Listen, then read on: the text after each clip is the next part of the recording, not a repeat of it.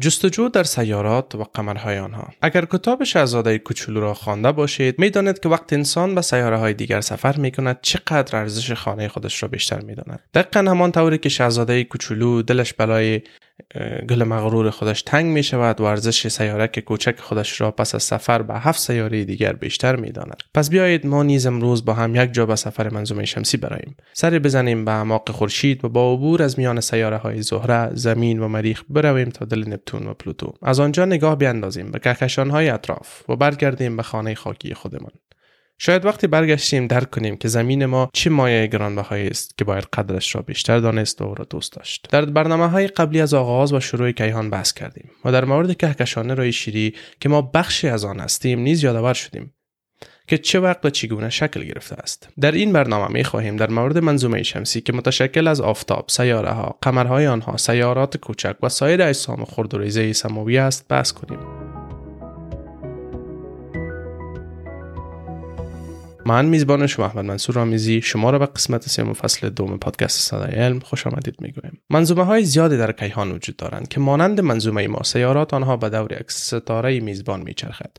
همان گونه که منظومه شمسی ما به دور آفتاب میچرخد. به همین دلیل منظومه سیاره ما منظومه شمسی نامیده می شود زیرا ما از کلمه شمس که به معنای آفتاب است برای توصیف سیارات وابسته به آفتاب که عبارت از زمین مریخ مشتری و سایر سیاره های وابسته به این ستاره میزبانند استفاده می کنیم منظومه شمسی ما تقریبا 4.6 میلیارد سال قبل به وجود آمد و در بازوی مارپیچی بیرونی کهکشان رای شیری قرار دارد. بعد از اینکه کهکشان رای شیری ما شکل گرفت تقریبا 4 میلیارد سال قبل از امروز در گوشه از شاخه ویرگو در کهکشان رای شیری یک کتله بزرگ از گازات هیدروژن هلیوم و یک مقداری از خاک و ذرات کوچک از سنگ های آسمانی با هم متراکم شدند و به هم وصل شدند اینجا دقیقا محل شکلگیری ستاره ماست. رفته رفته توتای خرد و ریزی سنگ و گاز به اثر جاذبه با هم متصل شدند و اجسام اطراف خود را نیز به سمت خود کشاندند آهسته آهسته این توتهای کوچک که هر طرف پرت و پراگنده بودند با هم برخورد نمودند و با هم یک شدند در این جریان دمای داخلی این توتهای سنگ و گاز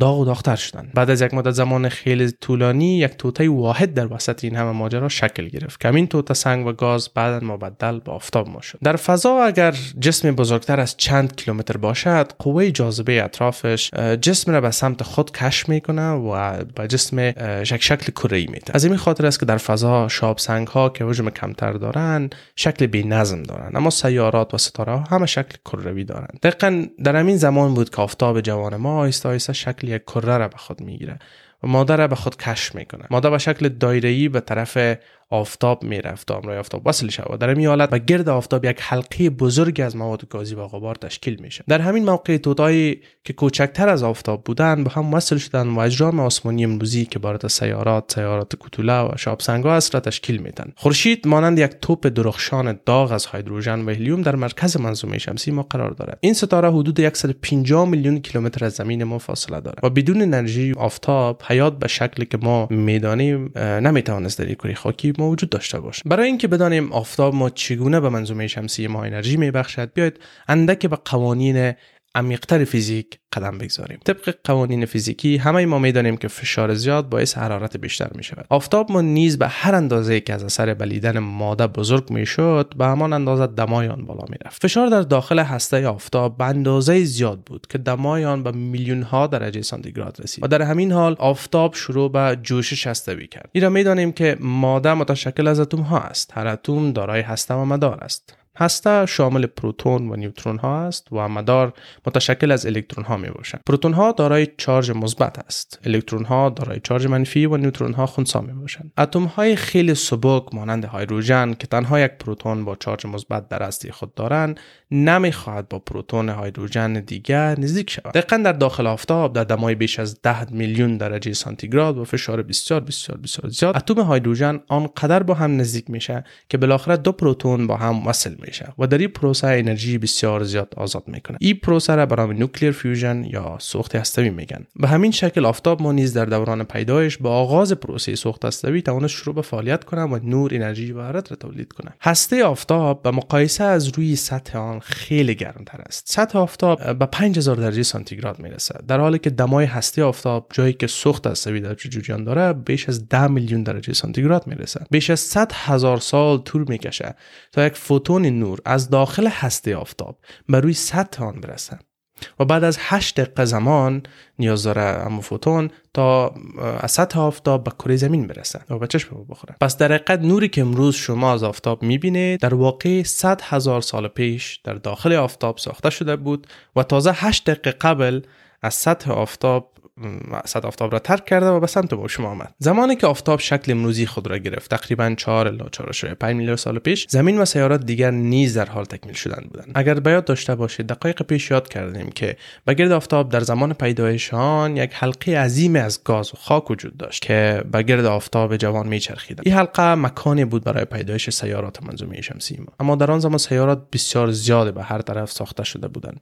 ولی به مرور زمان سیارات و پارچه کوچک به داخل آفتاب و یا به سیارات بزرگتر کشانیده شده نزدیکترین سیاره به آفتاب سیاره عطارد است که حدود 46.6 میلیون کیلومتر از خورشید ما فاصله دارد. قصه نامگذاری سیاره ای است که رومی ها معتقد بودند که خدایان و اله مسئول همه چیز روی زمین هستند. عطارد به نام رسول خدایان آنها نامیده می‌شد. عطارد رومی روی کلا و کفشایش بال داشت. او می‌تونست خیلی سریع از مکانی به مکان دیگر سفر بکنه و چون سیاره عطارد با سرعت به دور خورشید حرکت می‌کنه اسمش را به نام رسول یعنی عطارد گذاشتن. عطارد کوچکترین سیاره نظام شمسی است که بسیار اندک از مهتاب زمین بزرگتر است. این سیاره با وجود نزدیکی به خورشید داغترین سیاره در منظومه شمسی ایمان نیست. عطارد هر 88 روز زمینی یک بار به دور خورشید میچرخه. بنابراین یک سال در عطارد 88 روز زمین است. اما برعکس یک روز در عطارد بیشتر از یک روز زمینی است. یک روز عطارد 59 روز زمین طول می‌کشد. عطارد هیچ قمر نداره.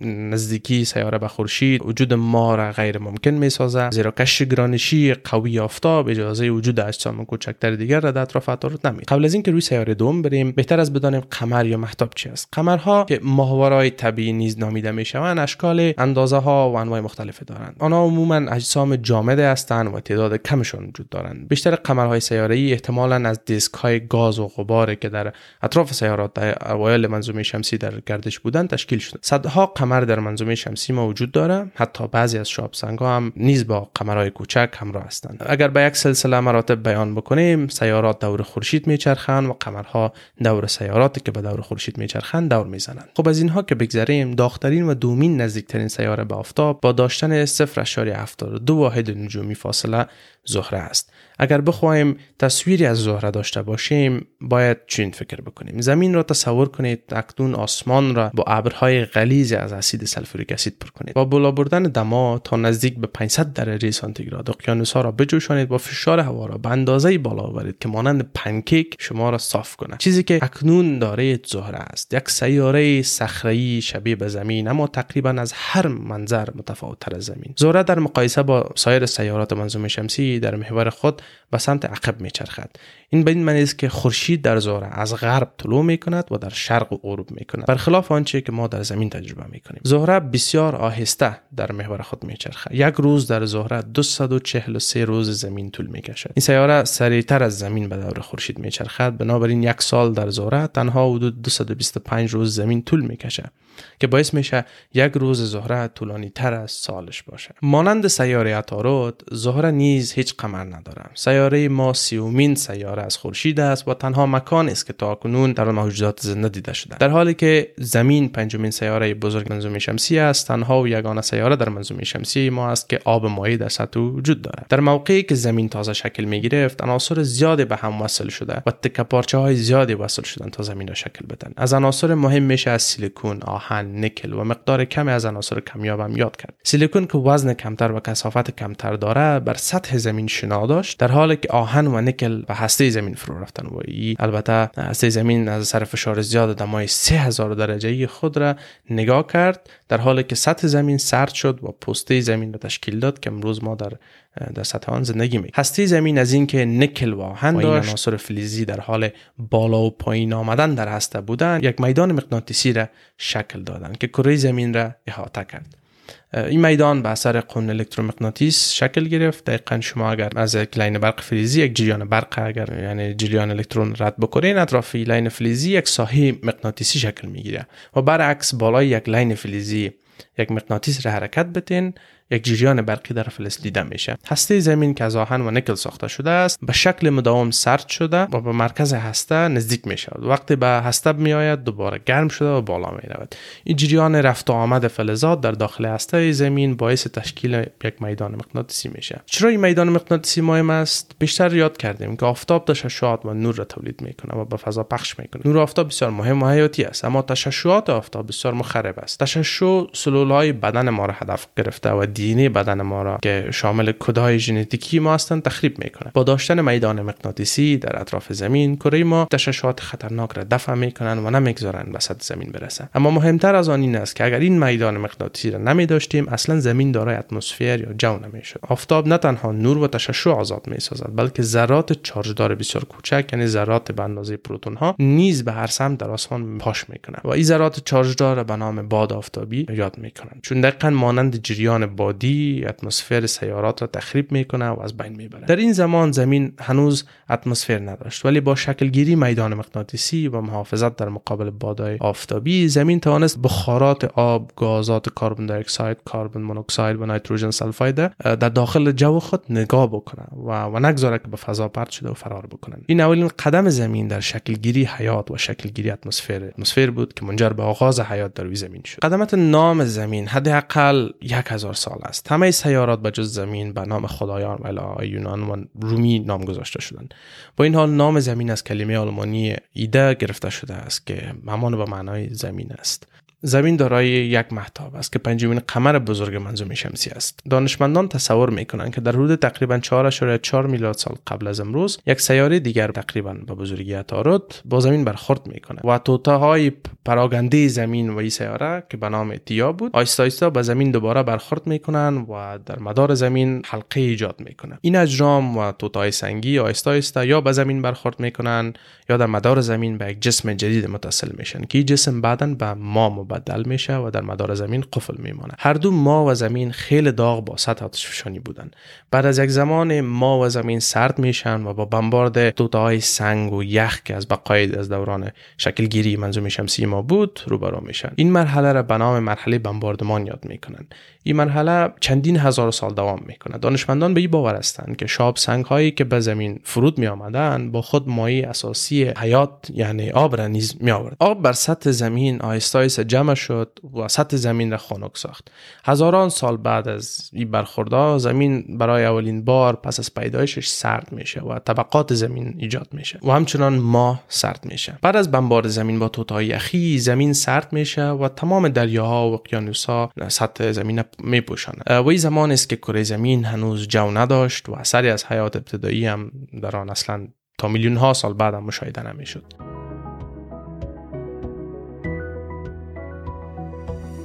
دنیای غبارآلود سرد و بیابانی با جو بسیار نازک. مریخ چهارمین سیاره از خورشید با فاصله حدود 228 میلیون کیلومتر یا 1.52 واحد نجومی است. یک روز در مریخ کم بیش از 24 ساعت طول می‌کشه و یک دور کامل به دور خورشید یک سال به وقت مریخ را در 687 روز زمینی میچرخه. مریخ دو قمر به نام های فوبوس و دیموس دارد. دمای روی سطح مریخ به مراتب پایین تر از زمین است. بنابر تحقیقات در سطح مریخ مولکول های آب نیز دیده شدند. گرچه آب مایع تا حال دیده نشده ولی در عمق مریخ در بین سنگ ها موجودیت یخ به اثبات رسیده. اما یخ مریخ مانند یخی که ما در زمین می‌بینیم نیست. طوری که می‌فهمیم آب از دو مولکول هیدروژن و یک مولکول اکسیژن ساخته شده است. ولی یخهایی که در مریخ هستند با یخهای CO2 یا کربن اکساید مخلوط است. در اتمسفر مریخ نیز می‌توان یک اندازه آب دید. ولی چون اتمسفر این سیاره بسیار نازک است آب به فضا فرار می‌کنه و یک مشکل بزرگ برای آب مایع روی مریخ نیز است. کشورهای قدرتمند از سالیان دراز بدین سو به سفر و احیای زندگی در مریخ چشم دوختند و این سیاره می‌تواند خانه دوم انسانها در کیهان لایتناهی باشد. تا فعلا مریخ شاهد ماموریت های فضایی زیادی بوده اگر دقیق تر بگوییم تا حال بیش از 20 ماموریت مختلف تا حال روی بخش های مختلف مریخ انجام شده. مهمترین ماموریت ها از این جمله مدارگرد و فرودگرد مریخ دو که توسط اتحاد جماهیر شوروی در سال 1971 فرستاده شده بود. می‌توان یاد. فضاپیمای وایکینگ یک و وایکینگ دو ناسا که در 20 آگوست 1975 پرتاب شد سفینه وایکینگ دو که توانست موفقانه در سطح مریخ فرود بیاید و موفقیت بزرگی را به دست بیاورد و کاملترین نمای مریخ را در آن زمان ارائه بکنه. بیش از 50 هزار هزار عکس از این سیاره در دسترس ما قرار داد. پس آن فضاپیمای مریخ اودیسه در هفته آپریل 2001 پرتاب شد. در 24 اکتبر 2001 به مدار مریخ رسید. آخرین و مهمترین مریخ نورد پشتکار یا پرسیویرنس هست که مریخ نورد در سال 2020 به مریخ رفت و مریخ نورد به دنبال نشانه های از زندگی باستانی و نمونه های از سنگ و خاک شکسته برای بازگشت احتمالی به زمین جمع آوری می‌کنه. ناسا پلان دارد تا در 2030 انسان را به مریخ بفرستن. اما سپیس اکس که یک شرکت شخصی بزرگ و پیشتاز در تکنولوژی و سفر به فضا می باشه قصد دارد که تا سال 2024 اولین انسان را به مریخ بفرستن. سطح سیاره مریخ همکنون نمی‌تواند از آغاز و بقای حیات در آنجا پشتیبانی بکنه اما ماموریت های کنونی پتانسیل گذشته و آینده مریخ را برای زندگی تعیین می‌کنه بعد از مریخ سیاره مشتری را داریم. مشتری در ردیف پنجم از خورشید قرار داره. و بزرگترین سیاره منظومه شمسی ماست مشتری حدود 778 میلیون کیلومتر یا 5.2 واحد نجومی از خورشید ما دورتر میچرخد. یک روز مشتری تقریبا 10 ساعت زمین است. اما حدود 12 سال زمینی طول می‌کشد تا یک دور به دور خورشید بچرخد. خطوط و چرخش های آشنای مشتری در واقع ابرهای سرد و بادخیز امونیاک آب هستند که در جو متشکل از هیدروژن و هلیوم شناور است. لکه سرخ بزرگ نمادین مشتری طوفان غول پیکر که بزرگتر از زمینه است و صدها سال میشه که در روز جریان داره می باشه تحقیقات روی سیاره مشتری تاریخچه طولانی از سوی دانشمندان شگفت انگیز داره. به سال 1610 زمانی که گله اولین قمرهای فراتر از زمین را پیدا کرد دیدمان را از جهان تغییر داد. مشتری نمی‌تواند زندگی را به همون که ما می‌شناسیم پشتیبانی بکنه. اما برخی از قمرهای مشتری اقیانوسهایی در زیر پوسته خود دارند که ممکن است حیات را پشتیبانی بکنه. مشتری بیش از 75 قمر دارد. زحل سیاره زیبا و رمانتیکی که با هزاران حلقه زیبا راسته شده است. ششمین سیاره از خورشید و دومین سیاره بزرگ منظومه شمسی ما می باشه این تنها سیاره نیست که حلقه ای است یا حلقه داره اما هیچ کدام به اندازه زحل دیدنی یا پیچیده نیستند. زحل در فاصله 1.4 میلیارد کیلومتر یا 9.54 واحد نجومی از خورشید دور است. یک روز زحل حدود 10.7 ساعت است و 29 سال زمینی طول می‌کشد تا به دور خورشید بچرخد. زحل 53 قمر شناخته شده داره و 29 قمر دیگر آن در انتظار تایید هستند. که در مجموع 82 قمر می شود زحل با هفت حلقه و چندین شکاف و تقسیمات بین آنها دیدنی ترین سیستم حلقه را دارد. زحل نمی تواند حیات را آنطور که ما می‌شناسیم پشتیبانی کنه اما برخی از قمرهای زحل شرایط دارند که ممکن است حیات را پشتیبانی بکنه سیاره اورانوس